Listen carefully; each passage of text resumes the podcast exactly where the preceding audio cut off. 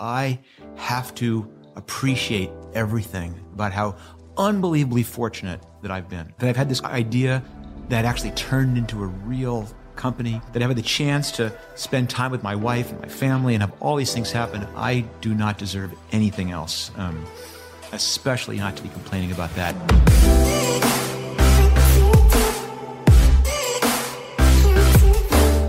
Everyone, welcome back to On Purpose, the number one health podcast in the world. Thanks to each and every one of you. Now, I know that you're coming back every week to learn, to listen, to grow, to expand your mind, to be able to make a difference in your business, in your work, to make an impact in your personal and professional lives. And you know that I'm always focused on finding you incredible guests who I can learn from by listening to them and share their insights with you in digestible, relevant ways so that you can make the change changes so that you can take the steps in your life to overcome those fears, to put aside those excuses and start making real progress. And today's guest is going to help us do that in an unbelievable way. Now, I'm going to introduce you to him in a second. And when you hear his resume and you hear what he's achieved, and the work that he's doing now, it is going to blow your mind. So this is definitely one you want your notebooks out for. If you haven't got your notebooks out because you're traveling or you're driving or you're walking your dog, then take a screenshot right now and come back to this podcast so that you can take notes because I promise you the amount of mentorship you're going to receive is absolutely incredible. Today's guest is Marc Randolph, the co-founder and first CEO of Netflix. He's a veteran Silicon Valley entrepreneur, advisor, and investor. Marc was co founder of Netflix, serving as their CEO, as the executive producer of their website, and as member of their board of directors until his retirement from the company in 2003. Marc's career as an entrepreneur spans more than four decades. He's been a founder of half a dozen other successful startups, a mentor to early stage entrepreneurs, and an investor to numerous tech ventures. Most recently, Marc co founded analytics software company Looker Data Sciences. And his new book, which he'll be talking about today, is called That Will Never Work. I love the title The Birth of Netflix and the Amazing Life of an Idea. That Will Never Work. Marc, thank you for being here. Oh, it's a pleasure, Jay. Thanks for having yeah. me. Yeah, it's awesome to have you here. And I, I love that title, by the way. I think it's brilliant. I can't think of the amount of times I've heard it. I can't even remember the amount of times I've heard it. And who was the first person you ever heard it from? Well, I've been hearing it all my life for the most part because I've been one of those guys with these crazy ideas. Uh, probably the most famous one is my wife, who uh, you expect to be deeply supportive, but you know, but it happens to all of us. You come running down with a great idea, and what did everyone say? And she said that will never work. That'll never. She goes, and then that'll never work. You know, but and now, of course, it's a joke between us because I've re- learned that she's kind of a reverse indicator. That if she doesn't like an idea, oh, right, I'm onto something. right, right. That's interesting. My wife is my mainstream test. Uh-huh. So if I'm thinking about something and wondering whether I think it's scalable or whether a lot of people will be interested into it, that's when I go and ask my wife. so, so we have the opposite effect. But actually, in a conference, you said that your number one rule in life was staying married. Why was that such a priority for you? Well, you know, people tend to th- get get this whole business thing and let it take them over. You know, they think this is what's important that somehow if I make so much money, I'll be happy. Or if only this, I'll be happy. Or only that, I'll be happy. And you've got to put these things in perspective. The, the goal is balance. At least my goal is balance. So long, long time ago, I said, I know a lot of guys who are on their sixth startup and their sixth wife, and I don't want that to be me. Mm. So it, I mean, we're, we're kind of jumping almost to the punchline of my life which is like the thing that I'm most proud of in my life is not starting this company with a 150 million subscribers or any of the other things I've accomplished. It's that I did all that stuff and stayed married to the same woman, that my kids know me and I think like me, and I get a chance to pursue the other passions in my life at the same time. I absolutely love that. I think that's such an amazing message. And I'm so glad that you're saying that that's the punchline and that's the real success. I think that's beautiful hearing for anyone who's an entrepreneur listening or anyone who's a business person listening. For them to hear that is such incredible advice. So thank you for sharing that. My pleasure. Yeah, I think it's awesome. I I, I want to dive in. This this interview is going to be really phenomenal because I think what you do so beautifully with your life, like you just did, is you have everything from business mentorship you have life mentorship. You're able to really think about, and we were just, I was just getting mentorship on Disney World, like, right? You know, like about. I'm going to Disney World this year, and and Marc was walking me through how to have the best experience at Disney World. So I love the breadth of your experience. One of the things I wanted to start with, and this is because I've been fascinated by this story. I've read about it a million times on the internet. I've seen so many versions, but I get to ask you about what happened with Blockbuster. And I know you've shared it before, but I, I love it because I would love to hear it from you because I've only ever read and heard about it. Well, certainly. But the, the first thing you've got to realize is that people kind of have this vision that Netflix – has always been the Netflix they know now. Mm. That it's in every country in the world, that it's streaming video, that it makes its own TV and radio, that it's a euphemism for getting laid. I mean, that, that stuff all came later. There was a time when if you wanted a movie from Netflix, we mailed it to you. We were a DVD by mail business. And uh, it's kind of weird how often I meet people, especially younger people, who have no idea where Netflix started. Totally. Uh, and actually, this again, you got to stop me. I'll go on these weird no, segues. please go for it. A day before yesterday, Netflix announced that it shipped its five billionth DVD, which blows my mind. Anyway, going way back, um, our company idea sucked. I mean, we launched this thing, and the idea was to do video rental by mail and it didn't work. And it took us two and a half years to finally come up with a business model that actually made sense. And here's the how Blockbuster gets involved is that when all of a sudden you figure something out, things take off and it gets incredibly expensive. And we didn't have the money. So I think that year we were on track to do about $5 million in sales, which is not bad. Mm-hmm. But we were also on track to spend $50 million. Wow. and you know, you, you don't need to be a accountant to know that that is not very sustainable. No, good math. Yeah. So there's a, a term uh, in business called pursue strategic alternatives, mm-hmm. which is code for we got to sell this sucker. Right. And fast. Um, and the, our strategic alternative was Blockbuster. And Blockbuster was in a totally different place. So we were on track for 5 million. They were going to do 6 billion. We had about 100 employees. They had uh, 60,000 employees. Wow. They had 9,000 stores. So we were nothing. So we called these guys up and said, um, we tried to get a meeting, nothing, like crickets. So going about our business. And then, as it happens, we were on this corporate retreat um, and we were not far from here. We're outside of the, outside of Santa Barbara at this dude ranch called the Alisal Ranch. And I mean, I'm I'm dressed up today. Uh, I shaved for you, Jay. That oh, that is my you didn't realize? that's my sign of sincere respect. I feel terrible now. no, no. You, if you if you only knew how infrequently that happens, you'd realize that's my genuflection. Um, but so we're pretty casual in Silicon Valley, and so when you go on retreat, you got to work at it. And seriously, all I had with me on this three day retreat was shorts. Um, I had some t shirts. I was in flip flop sandals. That was it. And of course, that is when Blockbuster calls and says, We'll see you tomorrow in Dallas. Mm. We're going, fuck. How are we going to get from Alisal Ranch to Dallas by tomorrow morning? And so we did that um, thing that prudent entrepreneurs do, which is when they're $50 million in debt and we chartered a private jet.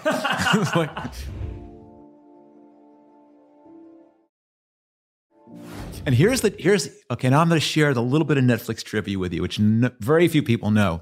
The jet was owned by Vanna White. Okay. I don't know if you know who Vanna White was. She's the woman who spun the letters on Wheel of Fortune. Oh wow! So I did not know that. No. Yeah, and I'm going wow spinning letters pays pretty well, I guess.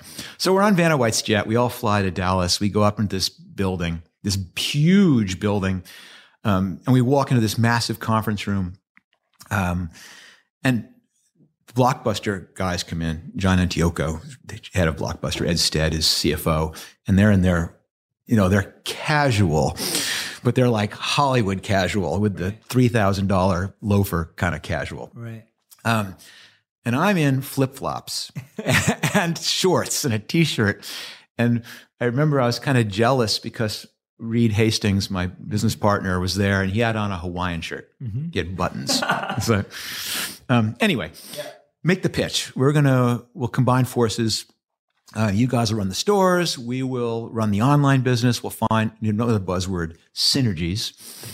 We'll all live happily ever after. And they ask questions. And finally, um, they ask the big question, which is how much should we pay for you? What are you, what are you, what are you talking here? And Reed, we had talked about this in the plane. We go, well, we're in the hole, 50 million bucks. So Reed goes, $50 million. And nothing, nothing. In fact, I'm looking over at John Antioco and he's like struggling not to laugh. And like, we're going, oh. And so obviously the meeting went downhill real yeah. quickly. But it's a fun story. But the real revelation took place on the jet home. Mm. And we're all kind of sitting quietly. And I know our, our, our CFO was there, Barry McCarthy, and I know he's sitting there going, all right, how am I going to make the cash last longer? And, and Reed, he's not a dwell in the past guy. He's already off in the future of what, some other business problem. And I'm going like, oh, now what do we do? This was going to be our way out. Yeah.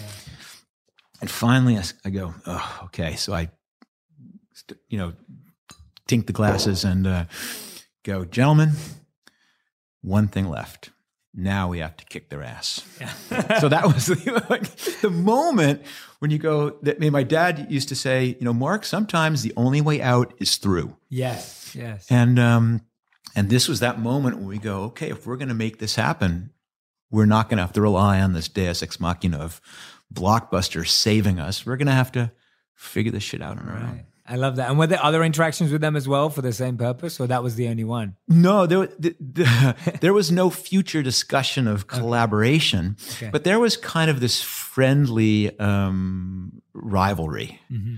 uh, between the two companies. Sure. And and it's funny now, you know. Um, you occasionally read stories in the newspaper about some grizzled veteran of the Vietnam War going back to um, Ho Chi Minh City and meeting up with this. And so we, st- I still have like um, email convers- and phone conversations with the guys that we were fighting with oh, wow. at, at, Blockbuster, telling war stories together. I love that. Yeah. Oh, that's beautiful. That's awesome. Now tell me, like you've obviously entitled this book, "The Amazing Life of an Idea," and I think today I hear this a lot, and I'm sure you hear it even more than I do. But everyone has an amazing idea, and everyone has a cool idea.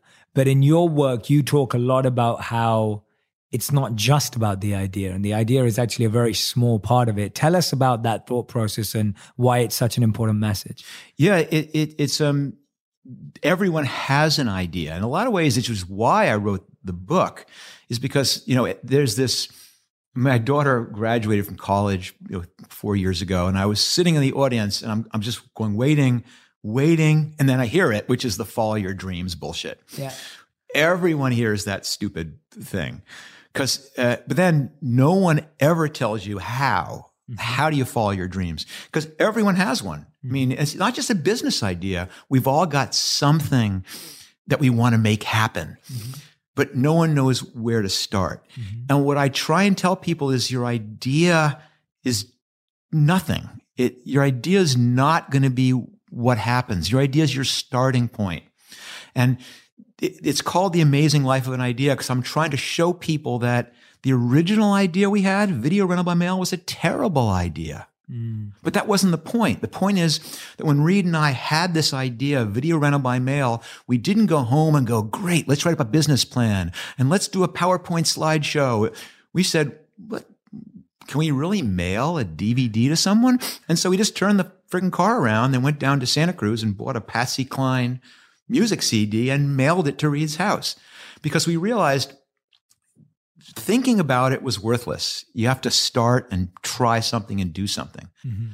So the well, I rambled again. no, you're, the, you're allowed. to do it. Ramble as much yeah, as you like. You. It's great. That's, that's how my head works. You know. um, that the point is that these ideas are fleeting. The idea, your idea, it's a bad one. I don't know why it's a bad one, and you don't know why it's a bad one, but I guarantee I've never, ever seen a successful company, ever, that's successful the way their original idea was. The people that are successful are the ones who take that idea and start. Mm. And then they find out why it's a bad idea. And then if they're clever, they try something different based on what they learned. And if they're clever, they try something different. And eventually you end up with a Netflix. Yeah. your mileage may vary. Sure, sure, sure. But that process is yeah. the, the ability to pivot consistently, the ability to Correct. shift direction. But I find that so often I, I think the thing that I see the most, and I think what people struggle with the most, is knowing when to pivot Yes. and and when they're going in the right direction, and how long is too long or how short is too short.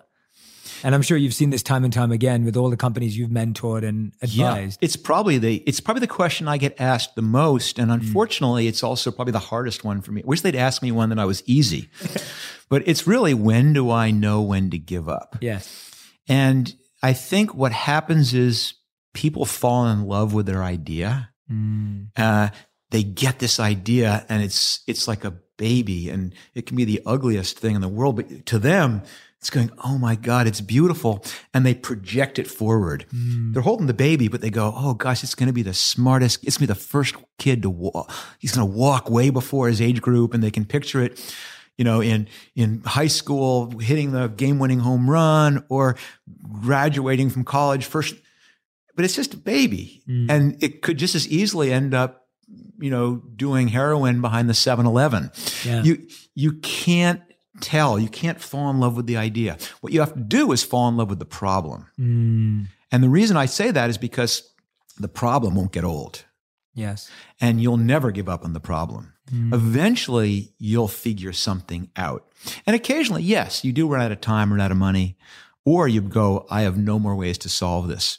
But it's much more evident to you than knowing when to keep, when to stop hammering on your Yeah. idea. Yeah, I love that emphasis. I think that's great, and and I think about that so often that whenever you hear about entrepreneurs solving problems and that being the root of where everything begins, and I think so often we're like, well, what's my idea or what's my passion or where do I want to start? And it's like, but then I don't know how this links to the real world, and the the only way it links to the real world is if it's solving a real problem. And I think you're so true that you can always go deeper into solving a problem and you can't get tired of it if the problem still exists. And I think it's about finding a problem that we really believe in. Yeah, yeah. Because I think that's that's part of the challenge too. Is we often find problems because they're cool or they're interesting or they're trending, but they're not necessarily a problem that we're deeply committed to. So I'll play. I'll play a little game with you. Please, I'd love to. And with the people, who, the people who are listening.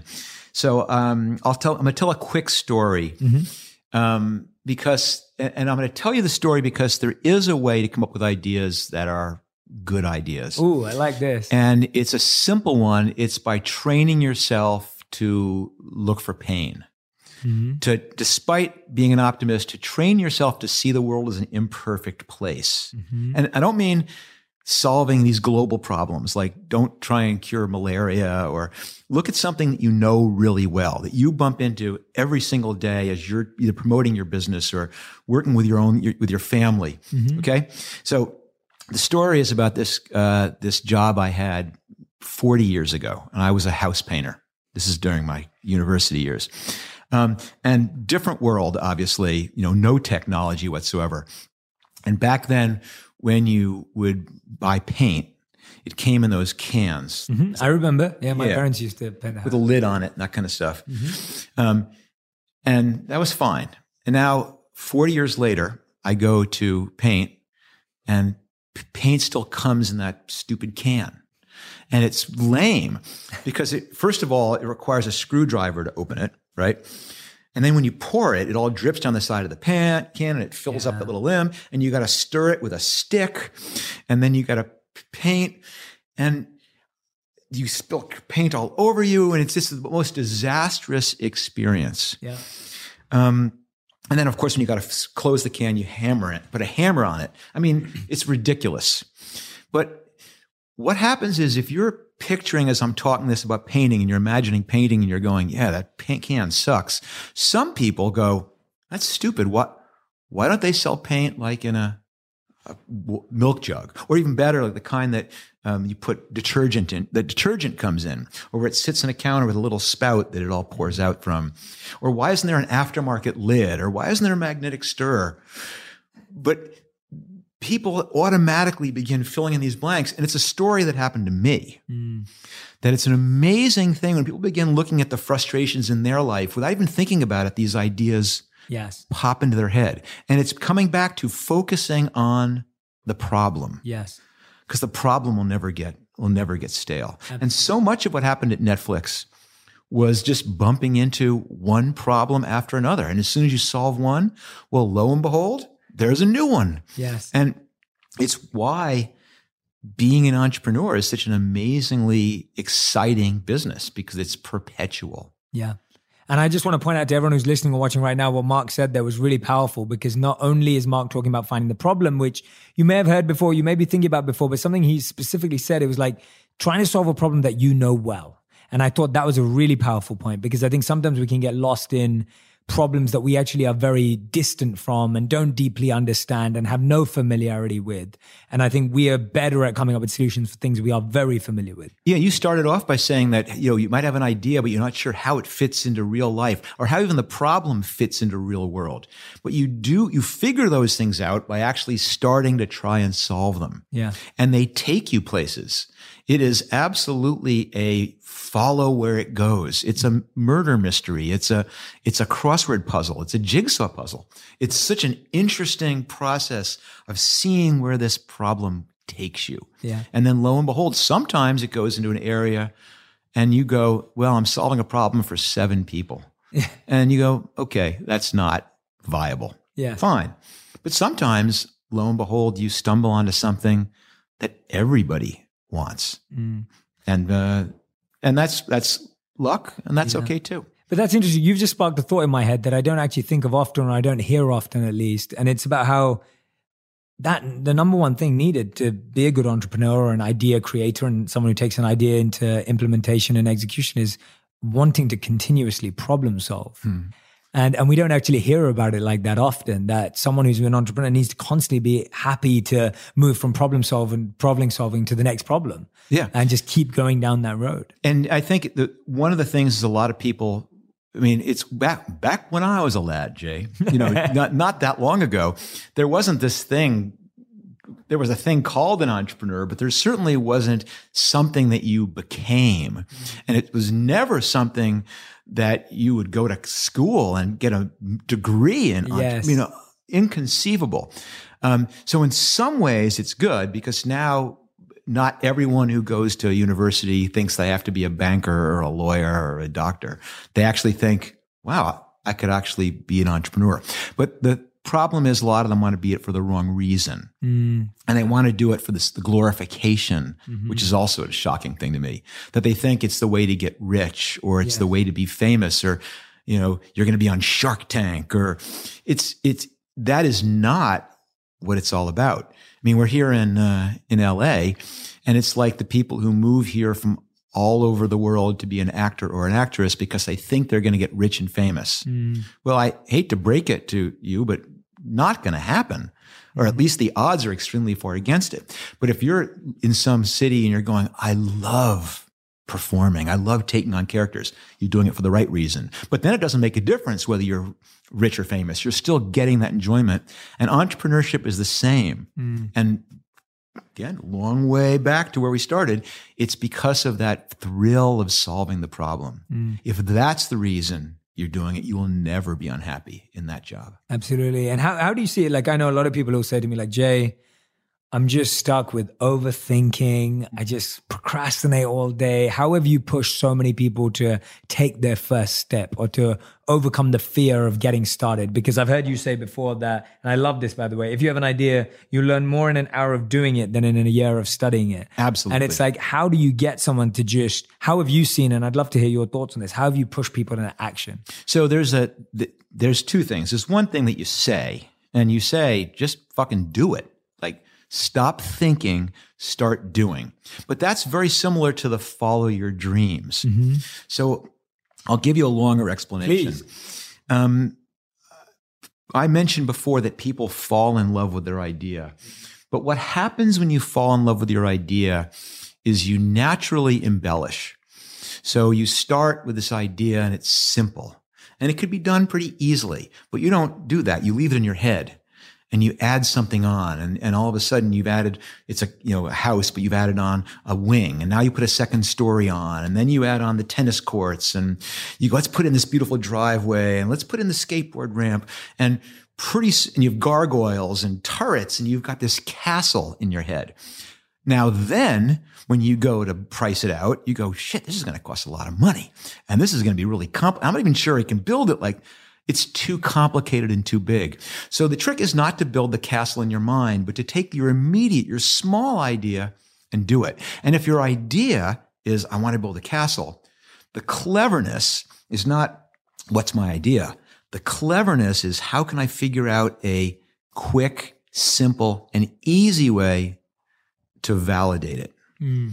And, and I'll, I'm, I'm, trying to think here whether I dare try and give you an analogy Please, for that. Go for it. It's a little dorky, but we'll, we'll, we'll give, we it, like a, we'll give it a we shot. Like dorky. Go on. And if you, if I see you kind of your, your kind of eyes kind of glazing over, I'll kind of know that maybe I'm losing you. Um, so years ago, I was working with a young entrepreneur in San Francisco, and um, he was uh, at a party um, late one rainy. Well, that's every night. Late one rainy evening in San Francisco, and what happened to him is something that happens to everybody at that situation, which is the party ran out of beer. And then they all been arguing about whose turn it was to go out and buy the beer, mm. find an open liquor store, all that stuff. And he goes, idea, entrepreneur, he goes, idea, pain. Um, my phone knows where I am. My phone knows my taste. My phone can have a database of all the open liquor stores that deliver. Um, credit card, hit a button, beer shows up. Great idea. This is a bunch of years ago. Yeah. And back in the day, to test that idea, you would have had to actually build the app, mm-hmm. establish relationships with all kinds of liquor stores. You'd have to do a marketing campaign. He didn't want any of that crap. Didn't want to spend the money, didn't want to have to code anything. So he parsed apart the problem. And he said, Am I really wondering, does my phone know where I am? No, I know that. Am I worrying about, can I build a database of, no, I, of liquor stores? I can do that. Will people trust me with their credit card. I know that. What don't I know? Mm. And what don't I know? What I don't know is, does anyone care? Yes. And more importantly, if they order once, will they order again? What's the average order size? So now here, that's the setup. Yes. Here's the clever, creative way of quickly, simply, and easily testing it. He goes, huh. And what he did is he printed up business cards that said nothing more than need beer, call me and then he went and stood outside these apartment buildings in San Francisco on Friday and Saturday nights. Whenever someone in the right demographic came along, he'd give them the card and say, Hey, if you need beer, call me. Mm-hmm.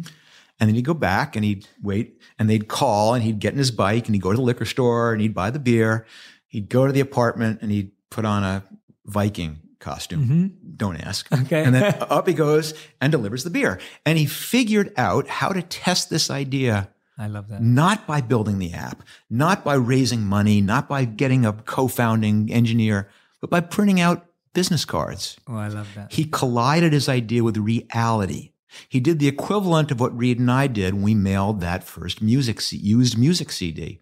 Mm. He quickly and easily found out is it a good idea? Mm. And it wasn't. Yeah. Because Everyone was drunk. the orders were small. They were all taking place at one o'clock in the morning. There was no repeat business. But he realized that with a business card. And more importantly, he had real people telling him what worked and what didn't work. And someone eventually said, you know, I, I have an office. I'm an office manager during the day and we do these big beer parties and I'm carrying cases up and down the stairs. And then he goes, huh, maybe I'll pivot to doing, pivot to doing this. Yeah. And that didn't work either.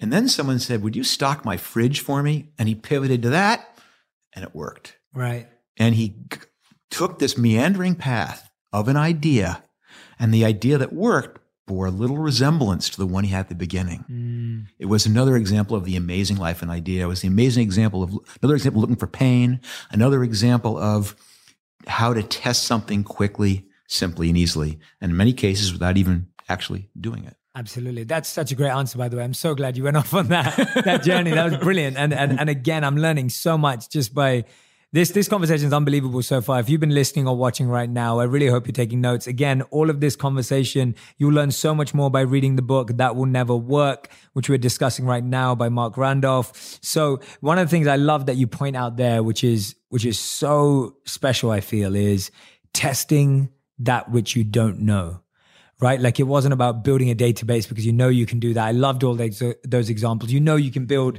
a network of liquor stores that that people have done that before, but it was testing the part that you don't know. And I think you're so right that so much we waste all our time and money and resources in building the website, building the app, building the platform and not even testing the idea at its root core, which actually doesn't cost any money. And that's what I love about your idea the most. That people always say, well, I, I need some investment or I need mm. or I need someone to That's like dead on. That yeah. is exactly it. Every I am now the master of collecting excuses. Okay. Everyone's got some reason I can't do it. Like and that's a great I can't raise the money. Yeah. Well, it's because you designed a castle which takes too much money. Figure out a simple way to try it. Mm. I can't do it because I don't have a business degree. I don't have a computer science degree. I don't have a technical co-founder. And these are all examples for people starting tech ventures. Yes. But everyone with their idea mm-hmm. has an excuse. Yes. And what you have to begin recognizing is, is this a legitimate excuse or not? Am I just scared? Absolutely. And it's okay to be scared. Mm-hmm. Absolutely. But it's the nature of it's risk taking is not doing something crazy, scary, dangerous. Risk taking is starting down a path where you can't see around the corner. Mm. You and, don't you yeah. don't know what's next and not being afraid to reroute along the way. Yeah, that's that's the, the fun part of it. Mm. I mean, here, it's not just jumping off a cliff. Yeah. Here's another mass talking about cliffs. Let's go the opposite direction. Let's okay. go up the cliff. Yeah. So I do a lot of. I'm a climber. I'm mm-hmm. an alpinist for most of my life. Yes.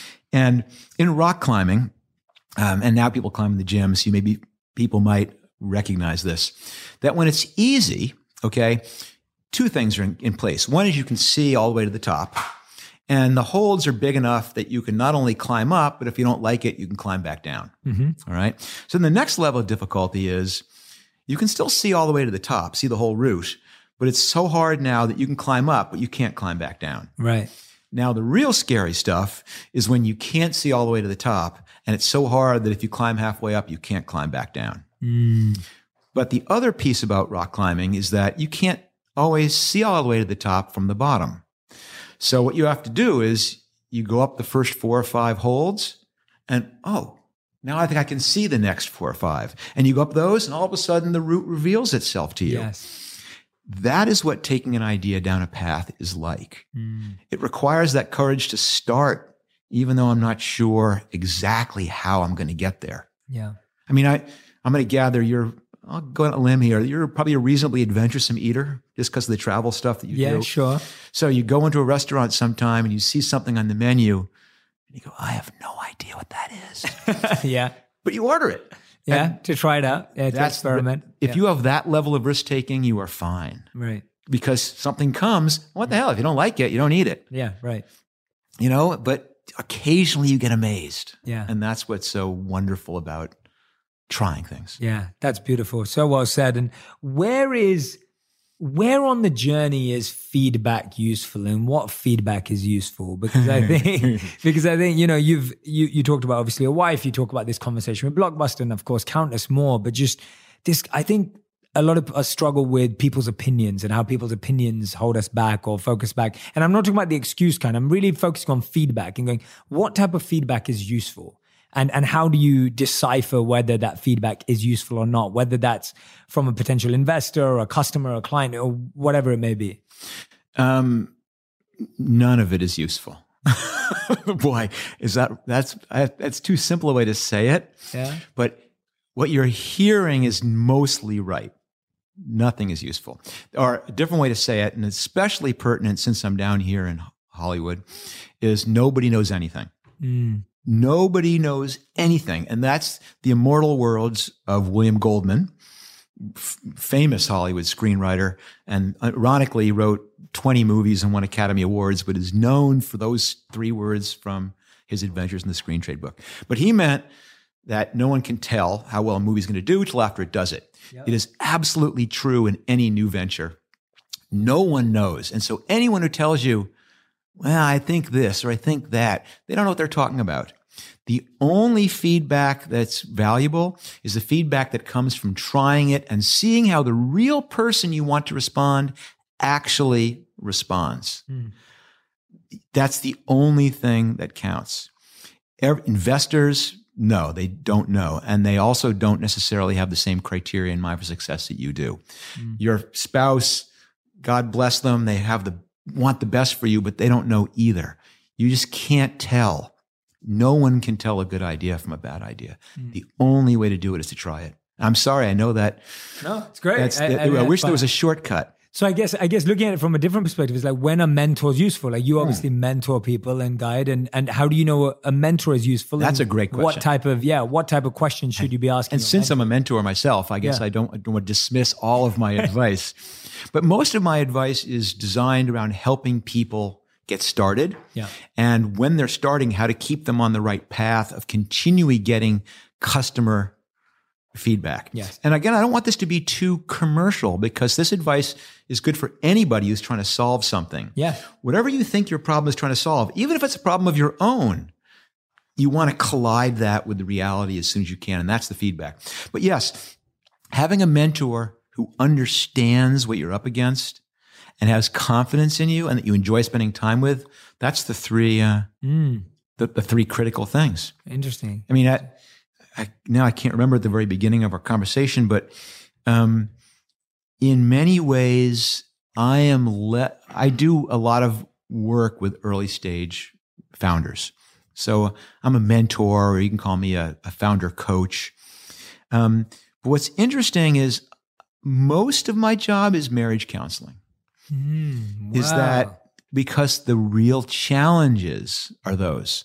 Wow. Oh, that's where this came from. We were talking about the beginning about life balance. Yes. How do you do this at the same time keep yourself healthy and keep yourself sane and maintain your relationships and keep your hobbies alive? And so it's funny. People can be brilliant marketers or brilliant technologists, and the thing they struggle with is that. Wow. And at least in the tech world where I spend a lot of my time, the most stable configuration is two founders, mm. a tech and a business. But it's one from Mars and one from Venus. Yes. And they're spending more time together than they would with their partners. Mm-hmm. And you realize that helping them keep that relationship healthy is critical and hard. They have to, it's incredibly lonely being a CEO because you can't necessarily reveal everything to your employees and you can't necessarily reveal everything to your board, who is your boss. And so there's really no one who understands that you can talk to. Mm-hmm. That's another role that a mentor plays. So you're kind of gathering not just the role a mentor plays, but how much of making a company successful is emotional yeah. and psychological, yeah. not technical mm-hmm. and accounting. Yeah, I love that answer. Let's dive a bit into the marriage counseling because I know that my audience is so focused on learning about relationships and I love learning about it too and I'd love to hear from your perspectives and learn from you as well. What have you seen have been the kind of like the building blocks of making sure that a relationship with your spouse or your girlfriend or boyfriend or whatever it may be has been able to be maintained through the growth and momentum of a successful company? So one thing I've learned is um, I can't speak for humanity. I I know what's worked for me. Yeah, I'd love to and I know what's kept. But again, I just want to make sure that you know that it's not it's not a miracle, mm-hmm. uh, and I'm not a I'm not a guru in mm-hmm. in this sort of thing. But what works for me is radical honesty. Mm-hmm. Um, and what's interesting is that radical honesty is the principle that I use with my wife. It's what I use with my kids, but it's what Reed Hastings and I use with each other. It's what I use with my employees. It's there's life is way too short to bullshit people. Mm. Um, and more than that, people are smart and they can tell when they're being spun.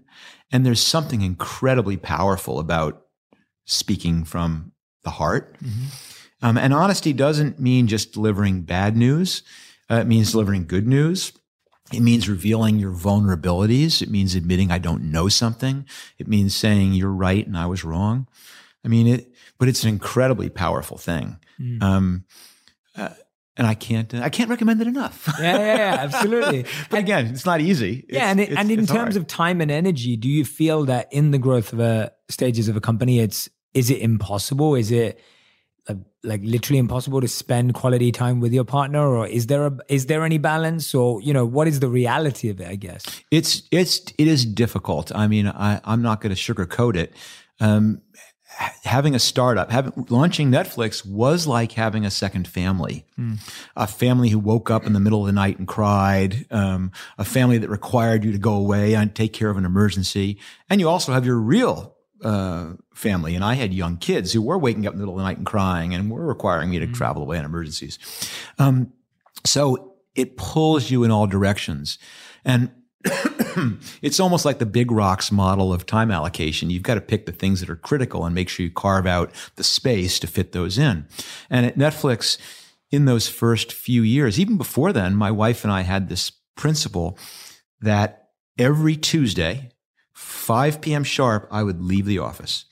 And she had a babysitter, and we would have a date night. Yeah. We just go downtown, we go for a walk, we'd glass of wine, go see a movie, but we'd spend time together mm-hmm. away from the kids, away from the business. And it was really hard at first to preserve that time Yeah. because it's a startup and everyone's always grabbing you. So in an emergency, emergency meeting before five, Yeah. need to talk to you on the way to the car. Yeah. But the magic of it is that once you've defended it successfully for a month or two, everyone realizes it's futile to even ask. Mm-hmm. And more importantly, they all begin going like, well, nothing's going to happen on Tuesdays after five. I can now take some time off on Yeah. Tuesday after five. Absolutely. And it ends up um, giving them space. But perhaps the most important thing is it models for everybody what the culture really is. Mhm. It models what the priorities are. Absolutely. If the CEO of the company can do this, well, then I, I guess I can. I can too. Yeah. Sure. And culture is not what you say. Yeah. It's what you do. yeah. So we can talk all we want about how we believe in family and balance, um, but then no one ever takes vacations and everyone is there until midnight every night. That Yeah.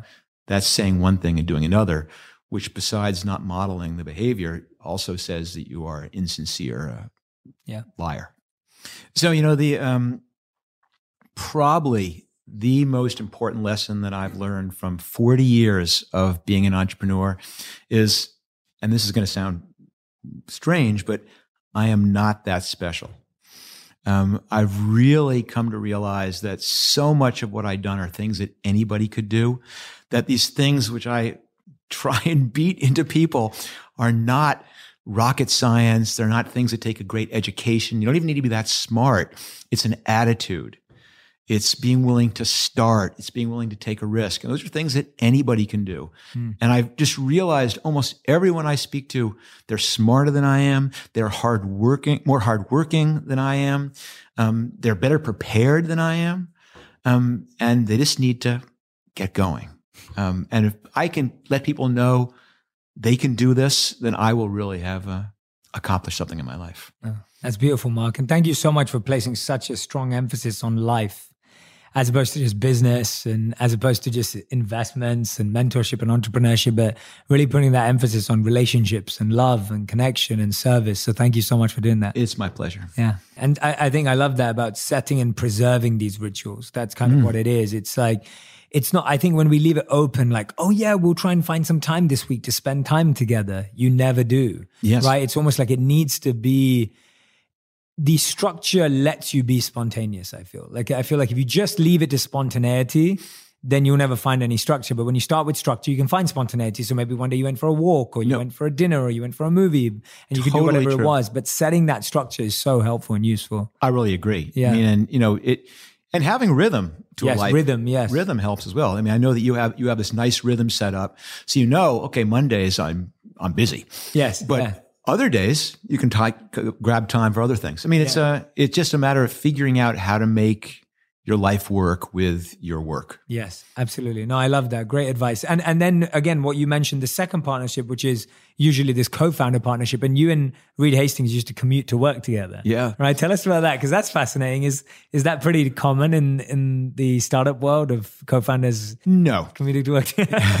And it's cool. I love it. I think it's great. It, it is. I mean, and it, it, one little piece of it is that so much of a startup is luck. Hmm. I mean, there's certainly a lot of things about the Netflix story which were luck. Hmm. The DVD player actually being widely adopted was luck. The fact that Blockbuster said no was luck. Luck. I mean, you can, uh, uh, you know, I'm here because I did a bunch of things right, but I also had a huge amount of things break my way. Hmm. But one of the lucky breaks was that Reed Hastings' company bought a company that I had helped start. Um, and that was luck. But then the real luck was that he ended up happened to coincidentally live in the same town as I did, mm. um, and that we began carpooling back and forth. And so we became friends um, in this weird way that would probably not have happened organically. Mm. And then the other lucky thing is this company that Reed was running that what my company. It was again acquired by someone else, and we were both being fired. So there was another wow. lucky break. So a lot of things conspired to all of a sudden have Reed and I together on a 40 minute uh, to 40 hour commute, um, knowing that in six months or so we'd both be out of jobs. Wow. And that began the process of saying, well, Reed was saying, I'm going to go back to, uh, back to school, uh, get my higher degree in education and change the world. And me saying, I'm going to go start another company. Um, and then him saying, I kind of want to keep my hands in this whole entrepreneurial thing. Mm. So how about this? I will be your angel investor. And we decided to come up with an idea together and that I would, he'd fund it, I would run it, and away we'd go. and that began these crazy car rides um, over the hill, as we call it, going over the mountains uh, every day from Santa Cruz to Sunnyvale, yeah. brainstorming ideas, brainstorming ideas about pain we'd had, about ideas we'd come up with. Um, and going back to that amazing life of an idea, most of the ideas we came up with were terrible. Yeah. I mean, this is not like we're going, gosh, we've got to think of an idea about movies because we're both passionate about movies. We were throwing all kinds of crap at the wall. I mean, one of the things Netflix almost was was uh, personalized baseball bats like made on a computer driven milling machine. Yeah, right, right. Like just to your exact specifications, Jay. Um, another uh, was customized shampoo. Like you send mail in a lock of your hair and we'd formulate it just for you. But I'd then go into my little office and research them all day. And then the drive back, I would tell Reed what I learned. And little by little, um, went through hundreds of ideas. And even one of them um, was let's do video rental. Let's try video rental by mail. Mm. Because video rental, big category. And I had previously in my career done a lot of um, mail order stuff and direct mail. Uh, Again, stuff you knew. Stuff I knew. Yeah. Then I'd seen the problems, mm-hmm. and both of us had seen the problems with video rental. Who hadn't?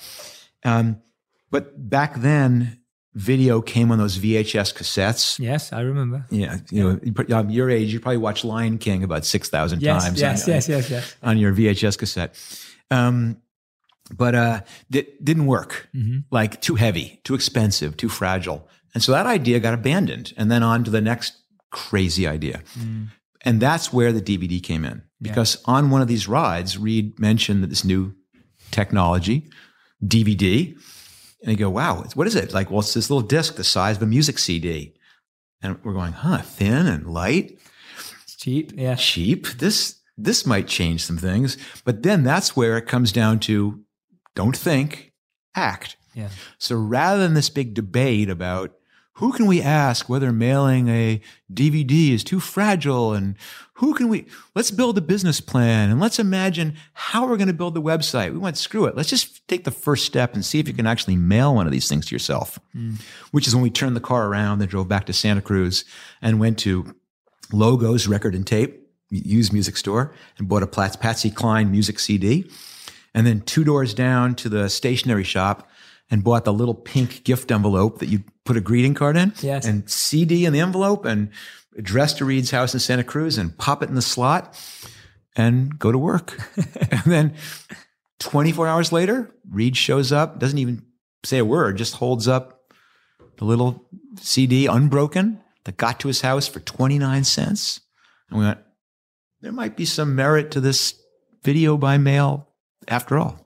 Wow. So, so you see that in, in all the examples you're sharing with me, we know that the more we experiment, the more we fail, right? It's the more we experiment, the more you're going to fail because the more mistakes you're going to make, the more you're going to have to pivot, the more you're going to have to figure things out. How have you and Reed consistently gone through failure after failure after failure and and how when was there a time when you were failing where you just felt like this is not going to happen like this is not working and how did you get through that one so um every failure is a learning and people go tell me your biggest failure and i feel like a fool because i sit there i go i can't I can't think because you were learning. But I, yeah, I don't frame it that way. what's your biggest lesson? I, there you go. Yeah. I mean, I got a million of those. Yeah. What's your biggest lesson? So many of my ideas were terrible. Yeah. Um, biggest lesson. Okay. It's the power of focus and the courage of walking away from today in exchange for tomorrow. Mm. Uh, and that sounds so simple. Mm. And boy, it's hard.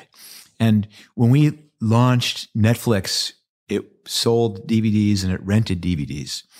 And about um, two months in, we were crushing it. Mm-hmm. Million, a hundred thousand dollars in that first month, all selling DVDs. And that was a disaster because we knew Amazon was going to come in and that was not sustainable. And we did this for months and months and kept, couldn't get rental to work. And then finally realized that doing the sales is not, is paying the bills, but ironically, it's making it harder to get rental to work because it's confusing for customers. We're spending all of our time on sales and not focusing on rental. So there you come down to the realization if you're going to do something, pick one thing mm. and do everything you've got on it. Mm. But then comes the courage, which is what? Do you focus on the sales, which is paying the bills, but it's eventually going to go out of business? Mm. Or do you bet it all on this unproven technology, was renting DVDs by the mail, which was showing no signs? So we, in one day, pulled the plug. Wow. Walked away from selling DVDs entirely. 99% of our revenue turned off like a light switch. But it focused the mind on how to make rental work. Yeah. And this scales large that everyone has this problem where they're doing something that's working and they know that's not the future. That's yes. not what people want in the future. Yes. But they're scared to do it. And you can take it at a personal level. You really want to take a swing at doing this. Mm. But God, I have this job and I it's paying my rent and and you're trapped. Mm. And that is the most tragic thing I can imagine. Yeah. People feeling trapped. Um, and I'm not naive. I'm not saying, you know, walk pull away. plug, yeah. Just pull the plug, but start. Mm. Start. Dreaming about it will leave you trapped even longer. Yeah. You have to recognize it's really hard to do two things really, really well. Yeah. Yeah, no, I, I, and and I agree with you. I think you know I've had mentors who've who've said to me before that you know when you're really in pain, that's when you will find your potential, and that's when you'll be able to break through. And I used to always be like, oh, yeah, that makes sense, but I'm proactive. Like, that's not true. Like, you know, and then I realized that actually when you felt the plug was being pulled for you, or you pulled the plug for yourself, that's when you really dug deep. Yeah. And you almost work harder because now you can't come back to what you had the day before in terms of your example. You're not coming back to, oh, yeah, we already know we make X amount of money through this. Right. You've now made it impossible for yourself to rely on something that doesn't have a future and now you've got to find something and it's in that point that you're more likely to find something but you don't have a choice absolutely and, right. and i think it's almost like giving yourself no choice whenever that's right for you personally is is a good way to go because I've found that when I've had no choice, that's often been the time when I've done my best work. Absolutely. Yeah. And it, it is, it's a courage thing too. It is. I mean, you can wait till desperation, but you can also say, I'm going to just give it a shot. Do you, yeah. you, know, you know Ernest Shackleton is? Have you ever heard? No, I don't know. Ernest Shackleton, he's, he's kind of my hero. Okay. And there's, he's a polar explorer. Okay. And this is the turn of the turn of the last century. Um, and he wanted to be the first person to travel, to tra- travel by land over, uh, the Antarctic, uh, continent. So I will not tell this whole story. It is the most unbelievable story, though. But anyway, he has this boat. It's the unsinkable wooden boat, and he's dro- sailing to drop off him and his expedition, and they get stuck in the ice. And they go, no big deal. So they all pile off the, they will wait for the spring when it melts. So they all pile off and they have camps on the ice. But of course, the ice crushes the boat and the boat sinks. So now they're all sitting on this ice floe and it's pretty cushy. they've got have dog sled races and they got all kinds of food and they have wood from the boat for fires. And he's watching this ice floe as the spring comes get smaller and smaller. And he's going, Well, I can sit here in my comfortable surroundings Yeah. until all of a sudden we're all dropped in the ocean. Or I could take advantage of the fact that it's spring Yeah. and there's open water and I can put my entire expedition in our three lifeboats Yeah. And see what happens. And it thus begins one of the most unbelievable stories of uh, adventure and leadership you could ever uh, ever tell. But it's I I've always thought about that. Yeah. This guy who looked around and everyone's comfortable and said we can't sit and be comfortable. Yeah. It's what happened at Netflix. It's what happens all over the place. I love that. Thank you so much, Marc. You're amazing. You're an incredible storyteller.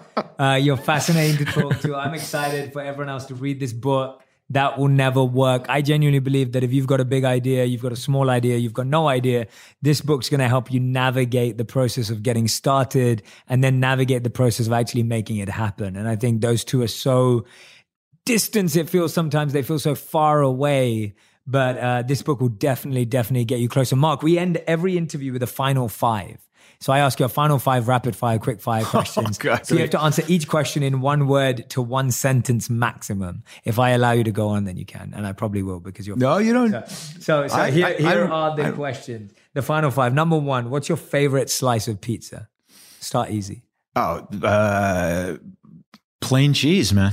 Nice. Okay. Yeah. Question number two: the best trail you've ever hiked, or your favorite hike of all time? Because I know you love being in the outdoors. It's the uh, uh, oh crap! It's the the one along the coast of of Italy, the the Cinque Terre. okay, wonderful. It's a small Trail. Why that one? It's a small trail that can, these five towns, which are only accessible by fishing boat. Oh, wow. They're really old towns, and they've built this network of trails that connects the five towns that run right along the ocean. Amazing. Oh, spectacular! I love that. Okay, awesome. Question number three: one company you wish you started. Ooh. Um, uh, am I allowed to hit a buzzer and pass? Uh, yeah, no. I, I, I guess another way of rephrasing it is a problem you wish you would have solved. Like, was there a Oh. problem that you try to solve, but then you've seen someone else actually solve it really well? If there is, if there isn't, then you can Now, pass, and I'll do it. I'll choose another one. What does it say about me that I can't immediately jump to a one-word answer about No, that? that's Because okay. of course there's hundreds of things where I go, "Oh my god, that was so clever! I wish I'd done that." Yeah. I can't. Think That's okay. One. That's cool. We- we- We'll substitute that for another one. So your question number three is: Oh, tell us about the Canada principle. Aha. Yeah, in, One in word. Um, more than one sentence. Yeah, you can tell us in one sentence. Uh, sometimes it seems that you can easily get a 10% lift, for example, as we could have by expanding to Canada. But it's always harder than you think. And that if you take that same 10% of time or effort or attention and focus it on your core problem, you'll reap much bigger rewards. Mm. Another way of saying it, beware of low hanging fruit because it rarely is. Mm. Nice, wonderful, great piece of advice. Awesome. Question number four: Your favorite show to binge watch, or your favorite TV show? Uh, you made everyone else we're- have so much access to. TV. Almost done with sex education. Okay. Oh my God, that is hysterical Oh, and fantastic. Yeah. Oh, awesome. Yeah, no, I was thinking one of the one of the problems. I'm, I'm just going off on a tangent here. I think one of the problems that I was thinking when you were talking about the paint can, what what what I was thinking about was struggling to find what to watch at night. Like there's the a- amount that's that is literally the problem I think of all day long. I'm literally me and my wife could sit down and we could spend an hour trying to figure out what to watch, especially when it's two of us. I can figure out what to watch when I'm on my own. It's two of us, and then you don't watch anything because it's too late. Why is that so hard? What someone out, one of your listeners has to like uh, Totally. go fix that. Yeah. But here's another principle, which uh, is it is that if something seems obvious, there's something you don't know. Right. So go on. Tell us more. That it's just that um, if it's something what you have to do before you have this great idea and you go, it seems like there should be an obvious solution. There's something you're missing. Right. So what you've got to do is do the research and say, who has tried this? Yes. What is the unknown barrier that I just don't see? Yes. Otherwise, you end up just repeating the same mistake someone else has made before. Absolutely. Absolutely. So someone out there, please go and solve this. Yes, please. yeah, And tell me about it. Yeah, yeah, tell, yeah, exactly. Approach Marc about it. By tomorrow, hopefully. I love it. And the fifth and final question is what is one habit you're most proud of breaking? Most proud of breaking. Of, of breaking. Yeah. Any habits that you've broken in your life that you think were good habits, Well, uh, mental, physical? Sure. A, a recent one is uh, the cell phone um, addiction. Okay. Tell us about that. I mean, no, I mean, uh, it, it's it's such an obvious one, but everyone is afflicted with it. And now it's almost like being a non an ex smoker, which I was never a smoker. But now you see people and you go, "Oh my god, what are you doing?" The constant pulling it out this uh, uh, habitually, yeah. and it's just taken me the sense of saying, "Leave it in your pocket, leave it." And I finally actually gotten to the point where now I no longer have that urge to grab for the phone at every time I have a spare moment. And it's it's partly this wonder wonderfulness, the, this wonder of stopping and taking it in. I mean, it's a medit- it's a standing meditation when you're in line or when the plane lands and everyone goes in their phone. No, just look around. I mean, it's such a it's a cool it's a cool replacement. Yeah. I'm really, really digging it. So, you know, I, I was, um, this was unfortunately not too long ago, but I was flying someplace and I was flying first class. Um, and something was wrong. You know, I don't know, something with the seat, or I didn't get my first choice of meal, or the little wet little towel was too dry, or something so stupid. And I remember us complaining to my wife, and I had this this revelation, like you stupid bastard, how how dare you? How could you possibly be complaining about something like that? And it was this moment where I realized I am so unbelievably lucky. I have to appreciate everything about how unbelievably fortunate um, that I've been. Yeah. That I've had this idea that actually turned into a real, a real company. That I've had the chance to spend time with my wife and my family and have all these things happen. I do not deserve anything else, um, especially not to be complaining about that. So I think I take back my stupid answer about the cell phones. That is not the most important habit. The most important habit I broke was pity Yeah. um, and recognizing how lucky I am. Well, thank you so much, Marc, for doing Okay. the final five. Thank you for being on on purpose. It's been awesome talking to you. And everyone who's been listening or watching back at home, you can get the book That Will Never Work The Birth of Netflix and the Amazing Life of an Idea by Marc Randolph. I highly recommend going out and picking up the book and diving into the story of the place that's giving us all the stories that we consume. I mean, to figure out the fact that there are literally how many people in the world now? Like 150 million subscribers. 150 million. Million subscribers in the world, all of us consuming off this platform to figure out how it was actually birthed, what happened behind it, and really what happened behind the scenes. Go and check it out. Thank you so much for listening. Make sure you have subscribed if you haven't already. And please, please, please go and follow Marc Randolph. Marc, where can they find you if they want to follow more of your work and hear your insights? They can find me at marcrandolph.com or at uh, MB Randolph. Perfect. Awesome. Please, please, please go check out Marc. And thank you so much for watching. And make sure what I'd love for you to do with this episode, genuinely, there were so many moments where there were so many subtle points, tips, and hints that I'd love for you to find those and share them on Instagram and Twitter as well. I love noticing what you're learning from these sessions and make sure you tag in me and Marc as well so that we can respond and see what you've taken away. Thank you so much for listening and watching. Marc, thank you as well. Jay, what a pleasure. Thanks for your time. Thank you so much.